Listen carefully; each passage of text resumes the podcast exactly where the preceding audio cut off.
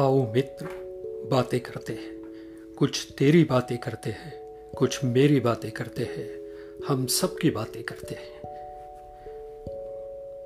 मित्र हमारा जड़ शरीर अर्थात ग्रॉस बॉडी एक अतिशय सुंदर पैकेज है। मांसपेशियां, अस्थियां और रक्त से बना हुआ इस पानी और खनिजों से बने हुए जड़ स्वरूप में जान कैसे आती है, यह जिंदा कैसे बनता है, यही सब इस श्लोक में बताया गया है। श्लोक इस प्रकार है, छाया अहंकारयोरैक्यम तप्ता यह पिंडवंततम तदहंकार तादात्म्यात् देहश्चेतेन तामगात्। अर्थ ऐसा समझा जाता है कि अमर आत्मा का प्रतिबिंब एक तप्त लोह गोल स्वरूप है, आयरन बॉल। यह आत्मा का प्रतिबिंब जब शरीर से तादाद में पाता है, अर्थात आत्मा का प्रतिबिंब जब शरीर से आइडेंटिफाई करता है,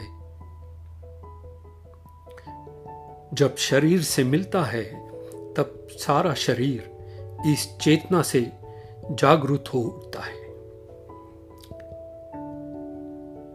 पानी में के प्रकाश का प्रतिबिंब पानी से भिन्न है, अलग है, परंतु ये एक दूसरे से इतने मिले हुए हैं कि एक ही प्रतीत होते हैं। प्रतिबिंब में वैसे तो कोई हलचल, कोई मूवमेंट नहीं होती और पानी में कोई प्रकाश नहीं होता, परंतु हमें यह सब एक प्रकाशित पानी के तरंग की तरह प्रतीत होता है। एक और उदाहरण, बिजली बिजली के तार में प्रकाश के रूप में प्रकट होती है। वैसे तो तार में कोई प्रकाश नहीं होता और प्रकाश का कोई रूप नहीं होता, परंतु ये दोनों, इन दोनों के आपसी संयोग के कारण हमें एक चमकती हुई तार नजर आती है। लोह गोल अर्थात लोहे का गोला गोल आकार का होता है, वजनदार होता है, काले रंग का होता है और स्पर्श करने पर ठंडा प्रतीत होता है। अग्नि अग्नि का कोई स्वरूप नहीं होता, कोई वजन नहीं होता। अग्नि प्रकाशमान होती है और स्पर्श करने पर अत्यंत गर्म होती है। यदि हम लोहे के गोले को बहुत देर तक गर्म करते हैं तो हमें दो चीजें नजर नहीं आती, केवल एक लाल गर्म लोहे का गोला नजर आता है। लोहे के गोले को लोहे के गोले का आकार और लोहे का वजन है और अग्नि का रंग और गर्मी। अग्नि का वैसे तो कोई वजन नहीं होता और लोहे में कोई गर्मी नहीं होती, परंतु लोह गोल और अग्नि के विशिष्ट गुण इस तरह एक दूसरे से मिल जाते हैं कि एक से प्रतीत होते हैं। ऐसा गर्म लोह गोल हर चीज को जो इसके संपर्क में आएगी, गर्मी, उष्णता प्रदान करेगी, ट्रांसफर करेगी। मित्र हम पुनः आत्मा, मन और जड़ शरीर, इनके आपसी संबंधों पर आते हैं। आत्मा का प्रतिबिंब और मन दोनों भिन्न हैं। आत्मा स्वयं प्रकाशित चेतना है, मन जड़ है, इसमें अपनी कोई चेतना नहीं होती। मन स्वयं प्रकाशित नहीं है, मन हर समय बदलते रहता है। जब इस मन पर आत्मा का प्रतिबिंब पड़ता है तब वह जीवित बनता है। यह जड़ मन और आत्मा का प्रतिबिंब पूरी तरह एक दूसरे से मिल जाते हैं और एक ही लगने लगते हैं। अब जब यह जीवित मन जड़ शरीर से तादाद में पाता है, जब यह जीवित मन जड़ शरीर से आइडेंटिफाई करता है, तब जड़ शरीर भी जीवित प्रतीत होता है। आखिर जड़ शरीर क्या है? यह धरती के तत्वों से बना है। क्या है इसमें? पृथ्वी से आने वाले खनिज हैं, पानी है, और क्या? कुछ भी नहीं।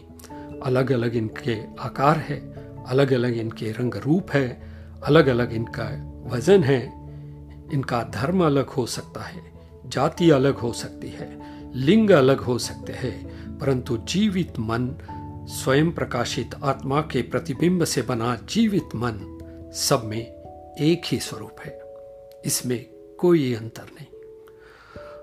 होता क्या है मित्र, जीवित मन और शरीर एक दूसरे से इस तरह मिल जाते हैं कि हमें लगने लगता है कि मैं एक जीवित शरीर ही हूं,